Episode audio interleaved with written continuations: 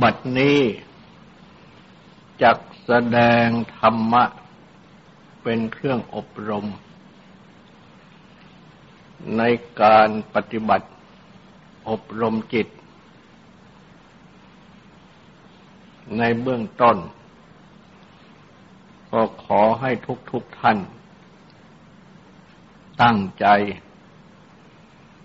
นอบน้อมนมัสการพระภูมิพระภาค อรหันตสัมมาสัมพุทธเจ้าพระองค์นั้น ตั้งใจถึงพระองค์ พร้อมทั้งพระธรรม และพระสงฆ์เป็นสรณะ ตั้งใจสำรวมกายวาจาใจให้เป็นศีลทำสมาธิในการฟัง เพื่อให้ได้ปัญญา ในธรรม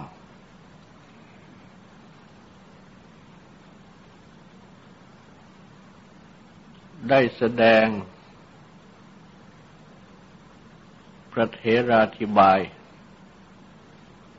ข้อสัมมาทิฏฐิความเห็นชอบมาโดยลำดับ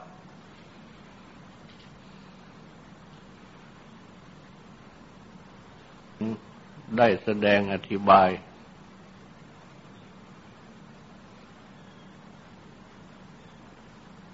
ในข้อ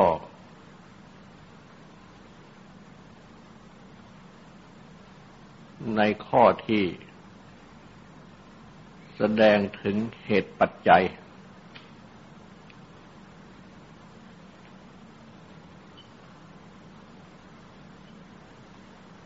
เมื่ออวิชชาเกิด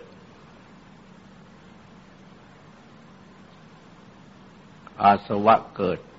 เมื่ออาสวะเกิดอวิชชาเกิด เมื่ออวิชชาเกิด สังขารเกิด เมื่อสังขารเกิดวิญญาณเกิด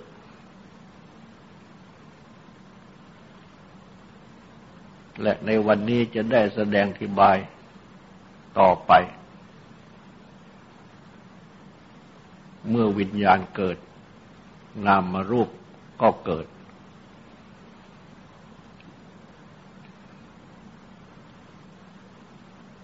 ในข้อวิญญาณนี้ ที่ได้แสดงอธิบายมาแล้ว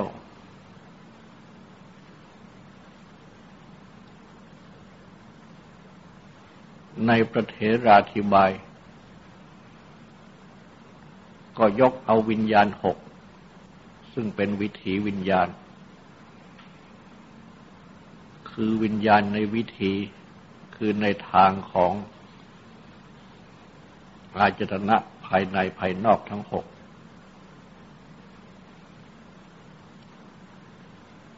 ส่วนในบางประสูตร โดยเฉพาะมหานิทานสูตร พระพุทธเจ้า ได้ทรงแสดง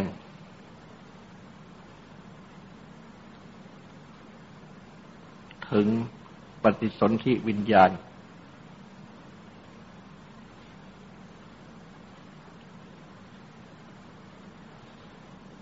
รวมเข้าด้วย และก็ได้มีพระพุทธาธิบาย ในพระสูตรนั้น ว่า เมื่อวิญญาณเกิด นามารูปก็เกิดอย่างไร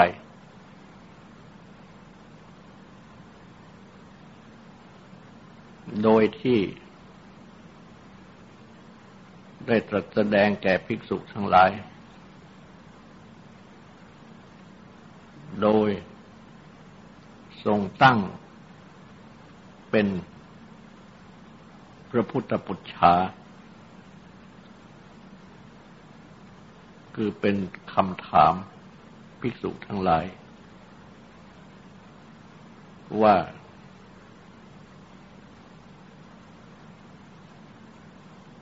เมื่อวิญญาณ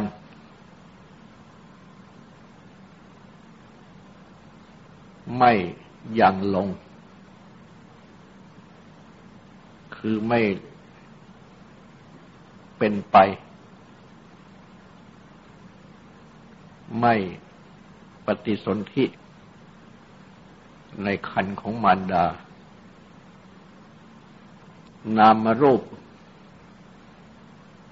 จะก่อตัวขึ้น ในคันของมารดาได้หรือไม่ ภิกษุทั้งหลายก็ได้กราบทูลว่าไม่ได้ และก็ได้มีอธิบายในคำที่ว่า จะก่อตัวขึ้นได้หรือไม่ ก็หมายถึงว่า จะก่อตัวขึ้น โดยเป็นกละละเป็นต้น นั่นเอง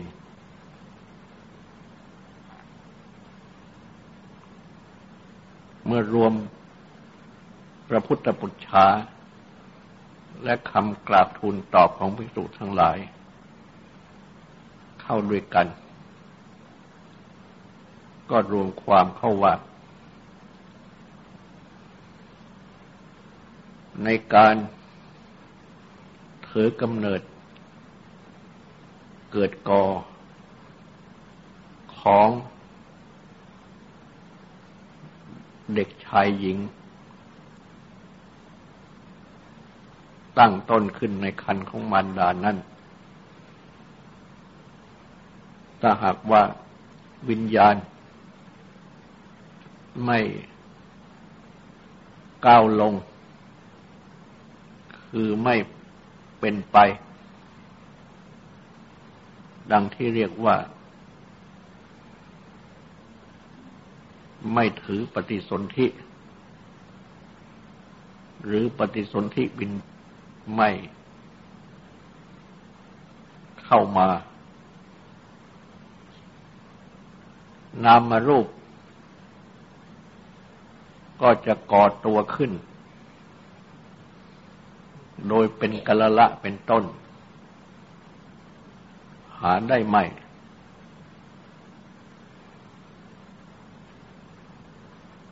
ได้มีพระพุทธปุจฉาต่อไปอีกว่า เมื่อวิญญาณยังลง ดังที่เรียกว่าถือปฏิสนธิในคันของมารดาแล้ว หากว่าดับไป เลื่อนไป นามรูปจากบังเกิดจเจริญขึ้นต่อไปได้หรือไม่ ภิกษุทั้งหลาย ก็กราบทูลว่าไม่ได้ รวมพระราชรวมพระพุทธปุจฉาและคำกราบทูลตอบเข้า ก็ได้ความว่า แม่วิญญาณจะปฏิสนธิในคันของมารดา เริ่ม ก่อตัวเป็นนามรูปขึ้น แล้ว แต่ถ้าหากว่า วิญญาณที่เขาถือปฏิสนธินั้น จุติคือเคลื่อนออกไป ดับไป นามรูปแม้จะก่อตัวขึ้น ก็ จะไม่บังเกิดเจริญ เติบโตขึ้นต่อไป ได้มีพระพุทธปุจฉา ต่อไปอีกว่า แม้เมื่อเด็กคลอดออกจากคันของมารดาแล้ว เป็นเด็กหญิงเป็นเด็กชาย ที่เป็นหนุ่มเป็นสาวขึ้นแล้ว หากวิญญาณ ดับไป ขาดไป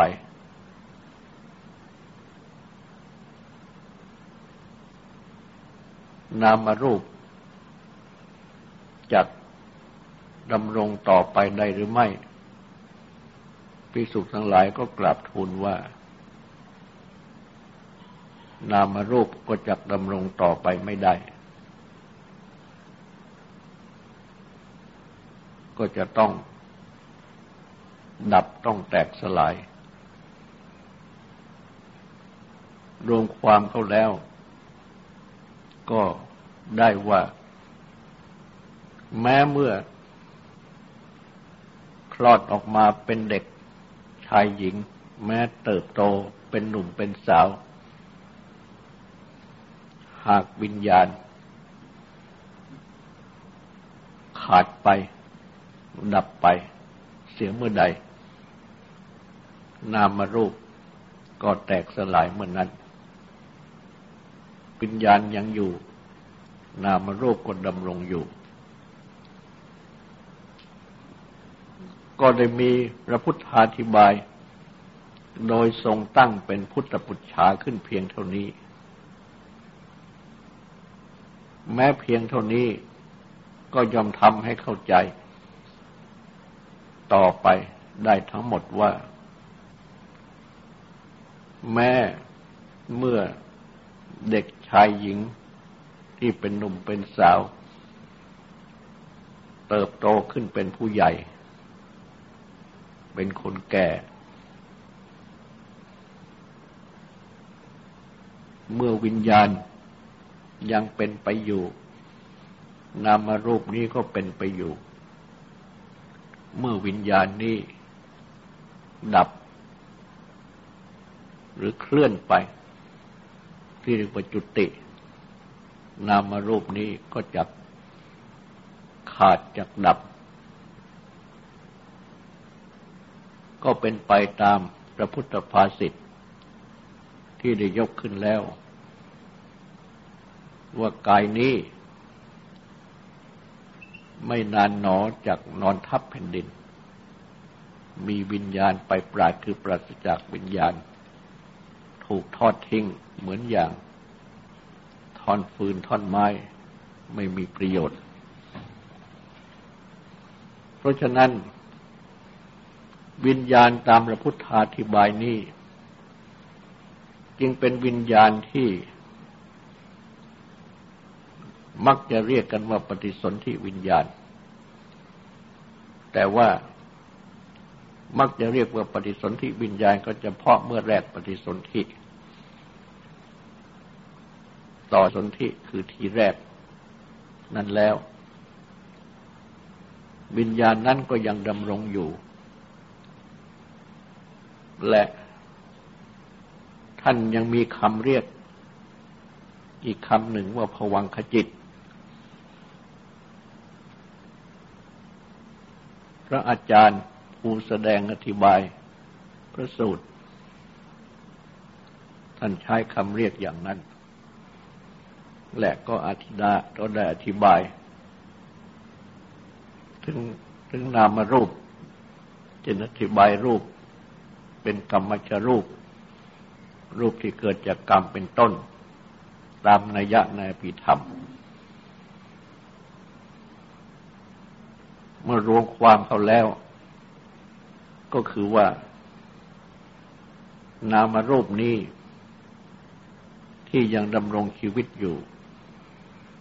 จะต้องมีวิญญาณ หรือมีจิต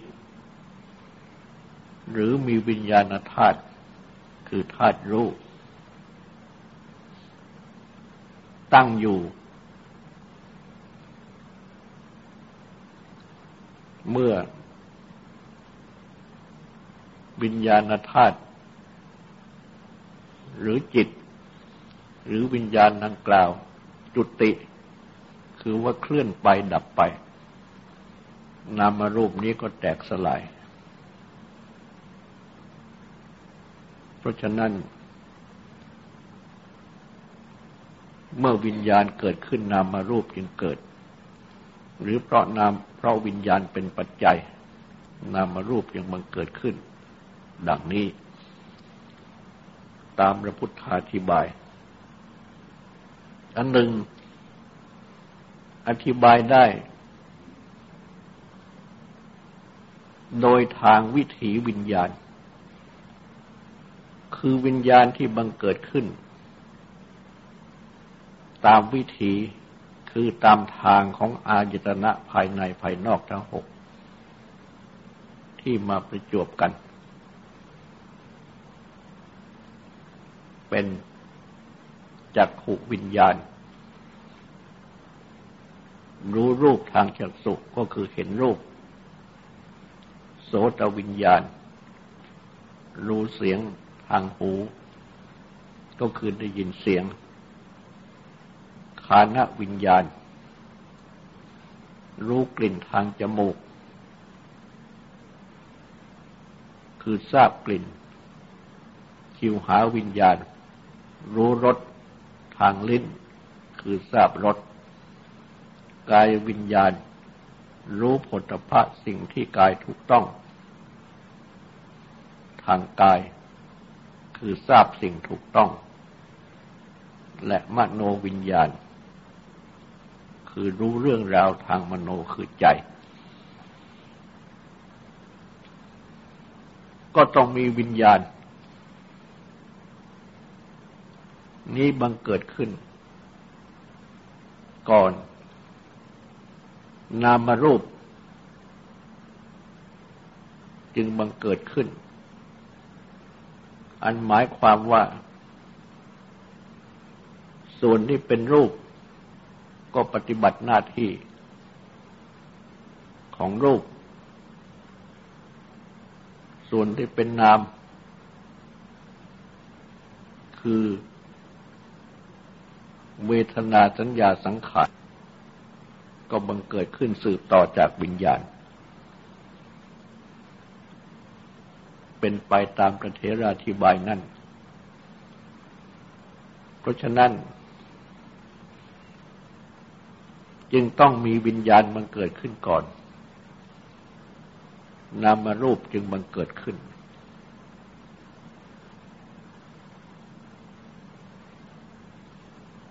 ในข้อนี้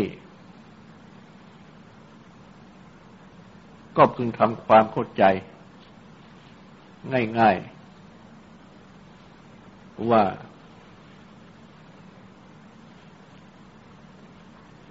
ในเบื้องต้นนั้น ทุกคนจะต้องเกิดวิญญาณขึ้นก่อนตามวิถีเช่นจะต้องเห็นรูป ต้องได้ยินเสียง ต้องได้ทราบกลิ่นทราบรสทราบผลพะและได้คิดได้รู้เรื่องทางมโนคือใจ และเมื่อเป็นดังนี้ นาม คือเวทนาสัญญาสังขารทั้งหลาย จึงบังเกิดสืบต่อกันไป และรูป จึงปฏิบัติหน้าที่ เป็นไปตามนาม เวทนาสัญญาสังขารนั้น สืบต่อไปถ้าหากว่า ไม่มีวิญญาณ คือไม่เห็นรูปไม่ได้ยินเสียงเป็นต้น นามารูป ก็ไม่ปฏิบัติหน้าที่ คือไม่บังเกิดเป็นนามารูปขึ้น และข้อที่พึงหยิบยกขึ้นมาพิจารณาให้เห็นชัดขึ้นไปอีก ก็คือ ตัวจิตกับอารมณ์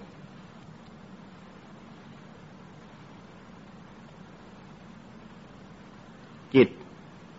ที่คิด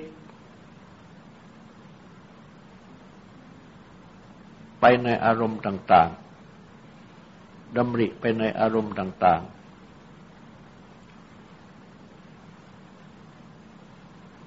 ครุ่นคิด ไปในอารมณ์ต่าง ๆ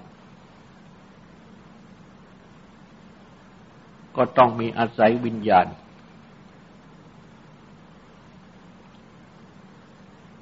บังเกิดขึ้นก่อน และการที่จะทำความเข้าใจในข้อนี้ ก็จะต้องทำความเข้าใจในข้อนามรูปอีกสักหน่อยหนึ่งคำว่านามนั้น เข้าใจกันง่าย ๆ ก็คือ ไม่ใช่รูป สักแต่ว่าเป็นชื่อเรียกขึ้น ในสิ่งที่ไม่มีรูป คือมีแต่นามไม่มีรูป ส่วนที่เป็นรูปนั้นก็คือที่เป็นวัตถุ อันเป็นรูปอย่างหยาบและที่เป็นตัวที่ตั้งของจิตแม้ไม่ใช่รูป ที่กำหนดของจิตแม้ไม่ใช่รูป ก็เขายืมคำว่ารูป มาเรียกด้วย เช่นคำว่าปิยรูปสาตรูป รูปที่เป็นที่รัก รูปที่เป็นที่พอใจสำราญใจ อันหมายถึง ทุกๆสิ่ง ที่จิตกำหนดถึง ก็คือตัวอารมณ์นั่นเอง ไม่ว่าจะเป็นอารมณ์ที่เป็นส่วนรูป หรือเป็นอารมณ์ที่เป็นส่วนธรรม คือเป็นเรื่องเป็นราว ไม่ใช่รูป แต่ว่าเป็นสิ่งที่จิตกำหนดถึง จิตคิดถึง อันเป็นส่วนที่รักใคร่ เป็นส่วนที่ชอบใจสำรันใจ ก็เรียกว่าปิยรูปสาตรูป ได้ เขายืมคำว่ารูปมาใช้เรียกได้ทั้งหมด และโดยเฉพาะ ส่วนที่เป็นอารมณ์ของจิตนั้น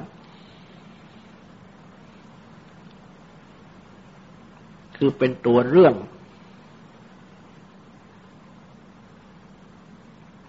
ไม่ใช่เป็นตัววัตถุ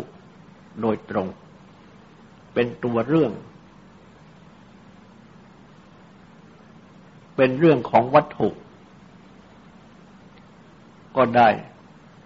เป็นเรื่องของสิ่งที่ไม่ใช่วัตถุก็ได้คือเรื่องที่จิตคิด เรื่องที่จิตดำริ เรื่องที่จิตครุ่นคิดถึงหรือหมกมุ่นถึง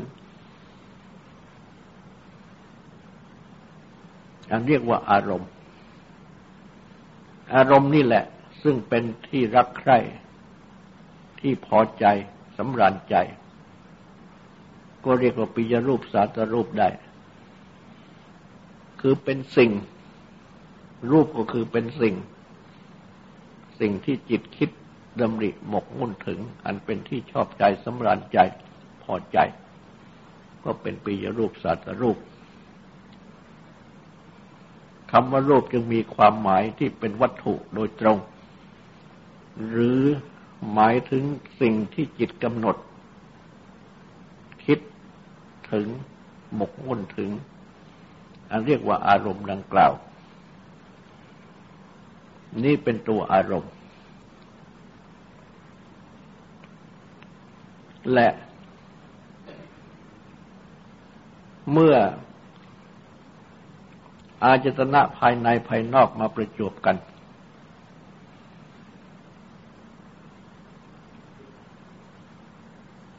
ก็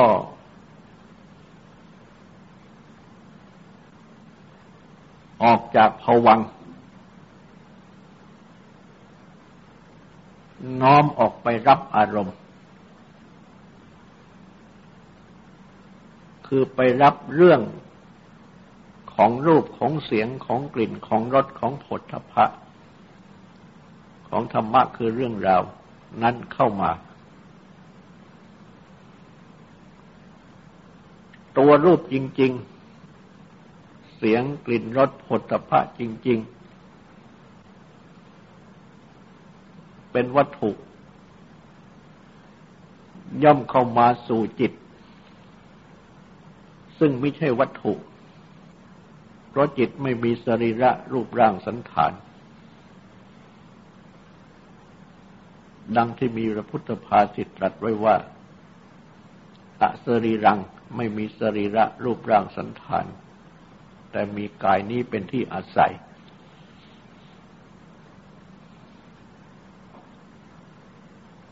วัตถุเข้ามาสู่จิตไม่ได้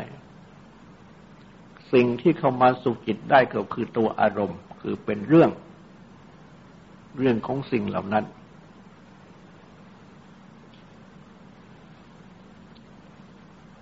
ธรรมารมณ์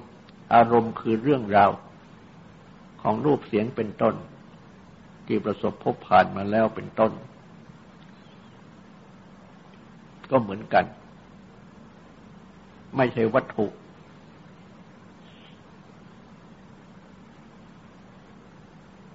ก็เข้าสู่จิตได้ เข้าสู่จิตในฐานะเป็นอารมณ์ คือเป็นเรื่องเช่นเดียวกัน อารมณ์ คือเรื่องที่จะเข้าสู่จิตได้นี้ ก็จะต้องเริ่มต้นตั้งแต่วิญญาณเช่นเดียวกัน คือจะต้องเกิดวิญญาณขึ้นก่อน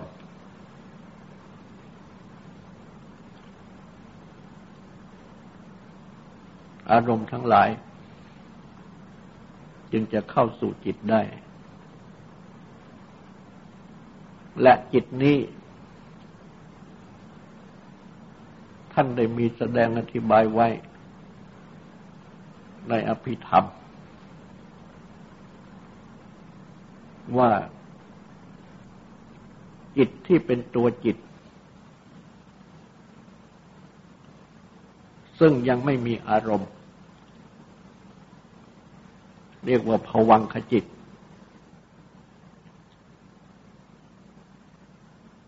คำว่าภวังนั้น แปลว่า องค์ของภวะ คือองค์ของภพ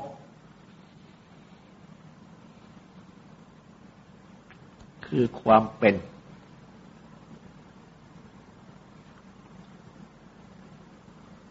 พิจารณาดูในทางหนึ่ง ก็น่าเข้าใจว่า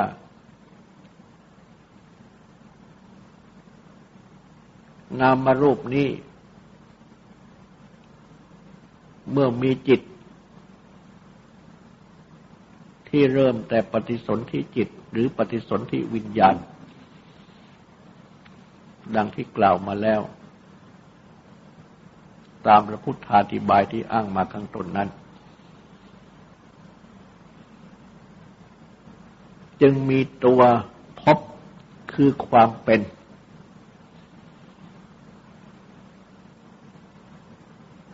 ในที่นี้มุ่งถึงความมีชีวิต นามรูปนี้ยังก็ดำรงอยู่ และเมื่อมีปฏิสนธิจิต ปฏิสนธิวิญญาณ ตั้งแต่เบื้องต้น ก็ก่อตั้งนามรูปนี้ มาในเบื้องต้น เติบใหญ่ขึ้นเจริญขึ้น มาโดยลำดับ ดังที่ปรากฏอยู่แก่ทุกๆคนในบัดนี้ เพราะมียังตัวเพราะยังมีตัวจิต ที่เป็นปริสุทธิจิตหรือเป็นปริสุทธิวิญญาณในเบื้องต้น และดังที่ได้กล่าวแล้วว่า พระอาจารย์ท่านเรียกว่าภวังคจิตอีกคำหนึ่งด้วย คือจิตที่เป็นองค์ของภพ คือเป็นองค์กสมบัติหรือองค์คุณ แห่งภพคือความเป็น ในที่นี้ คือชีวิต ความดำรงอยู่ ความเป็นอยู่ ความมีชีวิตอยู่ ชีวิตก็คือความเป็น ไม่ตาย ยังเป็นอยู่ เพราะฉะนั้น ตัวจิตที่ทำให้ชีวิตนี้ดำรงอยู่ทำให้นามรูปนี้ดำรงอยู่ จึงเรียกอีกคำหนึ่งว่าผวังคะ องค์ของภพองค์ของความเป็น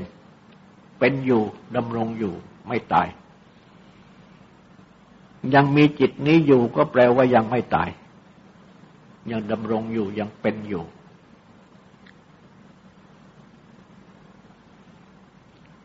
พิจารณาดูความผู้เป็นดังนี้ได้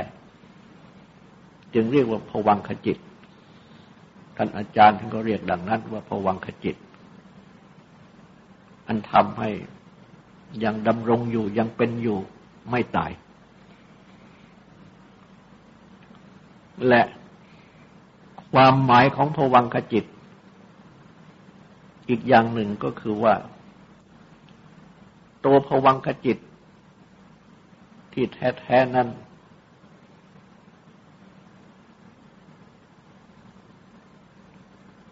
ไม่รับยังไม่มีอารมณ์ คือจิตที่ยังไม่มีอารมณ์ เรียกว่าภวังคจิต ต่อเมื่อมีอารมณ์ จึงเป็นวิถีจิตวิถีวิญญาณ จิตที่ บังเกิดขึ้นเป็นไปตามทาง ในเมื่ออายตนะภายในภายนอกมาประจบกัน เป็นต้น จิตที่เป็นไปตามทางนี้ก็คือว่าจิตเดินทาง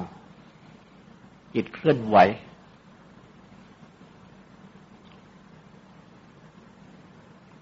จิตที่น้อมไป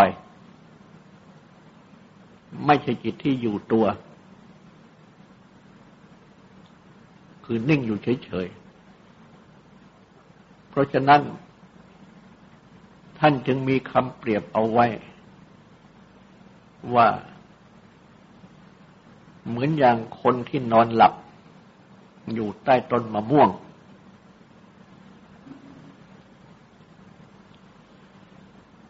เมื่อมะม่วง ลมะม่วงหล่นลงมา เสียงผลมะม่วงหล่นลงมากระทบแผ่นดิน เสียงนั้นก็มากระทบโสตประสาทของคนที่นอนหลับก็ตื่นขึ้นมา ตื่นขึ้นมาก็เอื้อมมือไปหยิบเอาผลมะม่วง มาบริโภค เสร็จแล้วก็หลับไปใหม่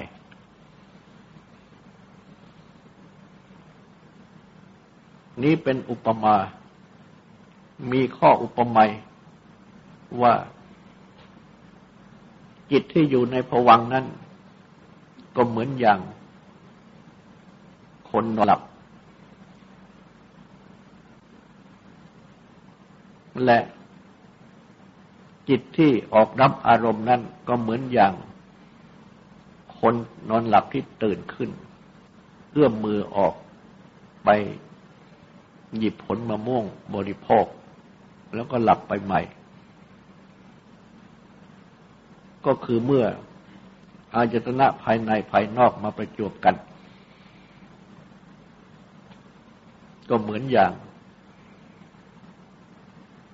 เป็นสิ่งที่มากระทบเข้ากับผวังขจิต ผวังขจิตก็ ตื่นขึ้นมา น้อมออกรับอารมณ์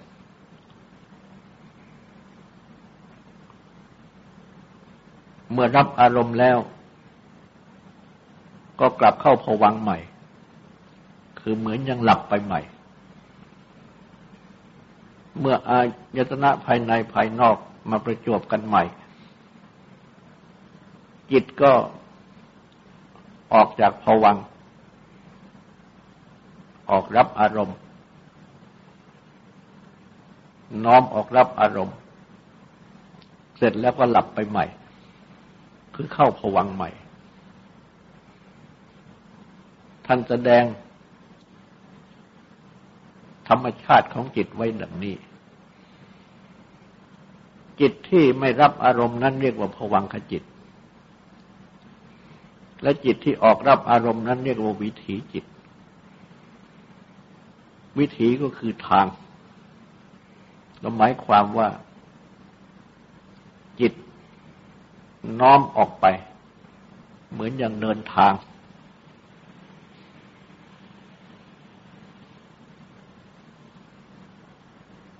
และในการที่จิตน้อมออกรับอารมณ์นี้ เมื่อแสดงตามขันห้า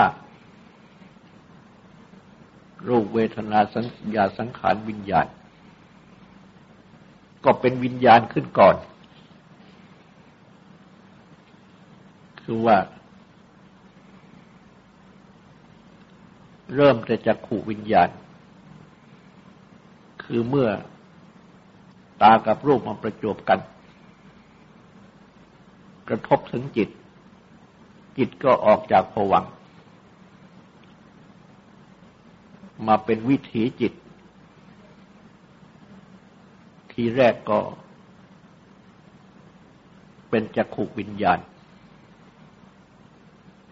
รู้รูปทางจักสุคือเห็นรูป ในข้ออื่นก็เช่นเดียวกัน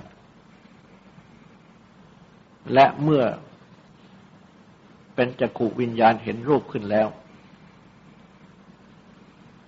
ก็เกิดสัมผัสเกิดเวทนา เกิดสัญญาเกิดสังขาร ก็โดยอาศัยรูป นั่นเอง เป็นนามรูป คือจะต้องมีรูปเป็นที่อาศัยอยู่ด้วย จึงจะเกิดเป็นสัมผัสเป็นเวทนาทางกายทางใจ หรือว่าทางรูปประกายในทางใจ เกิดสัญญาเกิดสังขาร คือคิดปรุงหรือปรุงคิด เสร็จแล้วก็เข้าสู่ภวังใหม่ ในอารมณ์นั้นดันเมื่อ อาจรณะภายในภายนอกประจวบกันใหม่อีก จิตก็ออกจากภวังน้อมออกรับอารมณ์ใหม่ ก็เป็นวิญญาณขึ้นก่อน แล้วก็เป็นสัมผัสเป็นเวทนาเป็นสัญญาสังขาร โดยมีรูปเป็นที่อาศัยไปด้วยกัน เสร็จแล้วก็กลับสู่ผวังใหม่ เป็นไปดังนี้ทุกอารมณ์ แต่ว่าเป็นไปรวดเร็วมาก และจิตนี้ก็มีปกติรับอารมณ์ในคราวละหนึ่งเท่านั้น จะรับพร้อมมันสองไม่ได้ คราวละหนึ่งเดี๋ยวเมื่อที่หนึ่งเกิดดับไปแล้ว จึงรับอารมณ์ที่สองได้ อารมณ์ที่สองเกิดดับไปแล้วจึงรับอารมณ์ที่สามได้ ต่อต่อไปดังนี้ ที่ว่าเกิดนั่นก็คือว่าออกจากผวังดับนั่นก็คือว่าเข้าสู่ผวังตามเดิม เป็นธรรมชาติเป็นธรรมดาของจิตดังนี้ เพราะฉะนั้น อารมณ์ทุกอารมณ์นั่นก็เป็นนามารูปนั่นเองรวมกันอยู่ ซึ่งตั้งต้นแต่วิญญาณ เมื่อมีวิญญาณขึ้นก่อนแล้ว จึงจะออกรับอารมณ์บังเกิดเป็นเวทนาเป็นสัญญาเป็น คือเป็นความรู้สึก เป็นสุขเป็นทุกข์เป็นกลางกลางไม่ทุกข์ไม่สุข เป็นความจำได้หมายรู้เป็นการความคิดปรุงเป็นความปรุงคิด ในเรื่องนั้น ไปทีละอารมณ์ดังนี้ แต่ว่าเพราะรวดเร็วมากจึงได้ ไม่รู้สึกว่า หรือไม่รู้ว่า เป็นทีละอารมณ์เป็นทีละอารมณ์ เกิดดับหยุดทีละอารมณ์ทีละอารมณ์และจิตก็ออกจากผวังเข้าสู่ผวังอยู่ทีละอารมณ์ทีละอารมณ์ดังนี้ เป็นธรรมชาติเป็นธรรมดาของจิตเป็นไปอยู่ดังนี้ เพราะฉะนั้นผวังกจิต ซึ่งเป็นตัวจิต ต้นเดิม รับอารมณ์ก็ออกจากผวังมาเป็นวิถีจิต วิถีจิตนั้นทีแรกก็เป็นวิญญาณ แล้วจึงจะเป็นนามเป็นรูป เป็นตัวอารมณ์ ดังที่ปรากฏอยู่ในจิตใจของทุกๆคนอย่างเต็มที่ ทุกคนก็มีสุขมีทุกข์มีเป็นกลางกลางไม่ทุกข์ไม่สุข มีความจำได้หมายรู้มีความคิดปรุงมีความปรุงคิด ทั้งหมดนี้ก็เป็นนามรูปนี่แหละรวมกันอยู่เป็นตัวอารมณ์ ซึ่งจะต้องมีวิญญาณเป็นเบื้องต้น เพราะฉะนั้นเมื่อวิญญาณเกิดนามรูปยังเกิด นี่เป็นอธิบายตามวิถีวิญญาณ หรือวิถีจิต ต่อไปนี้ก็ขอให้ตั้งใจฟังสูตรและตั้งใจทำความสงบสืบต่อไป